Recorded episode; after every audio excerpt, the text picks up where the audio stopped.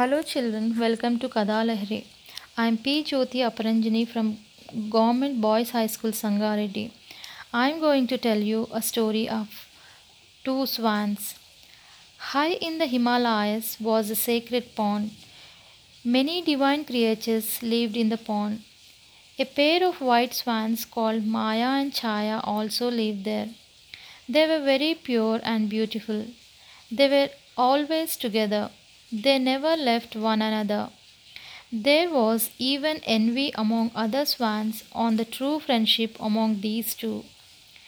There was a kingdom at the foothills of Himalayas. The king had once came to the pond on a divine pilgrimage. He saw Maya and Chaya and was attracted by their divine beauty. It would be fitting for me to have these two swans in my garden, thought the king. When the king returned to his kingdom, he called for his ministers and declared his wish. Ministers, I saw a pair of swans in a divine pond in the Himalayas. I am so desirous of having them in my royal garden. Make arrangements to bring them to our royal garden at the earliest. The ministers had a conference to execute the wish of their king. They called for the best fowl hunter in the kingdom and ordered him to bring Maya and Chaya to the royal garden.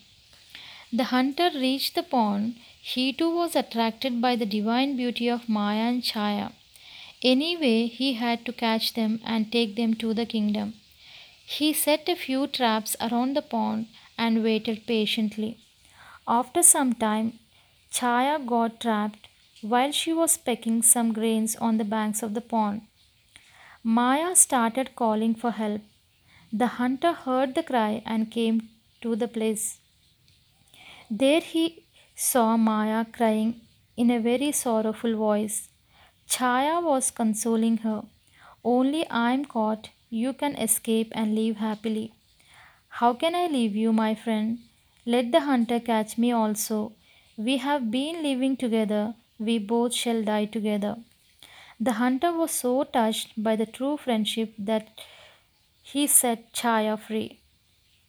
Maya and Chaya thanked the hunter and swam deep into the pond. The hunter returned to the kingdom and told the episode to the king. The king felt sorry for his unjust wish and said, I am lost my mind in the meager thought of selfishness. The swans have taught me the lesson of true friendship. The moral of the story is true friendship never parts. Thank you.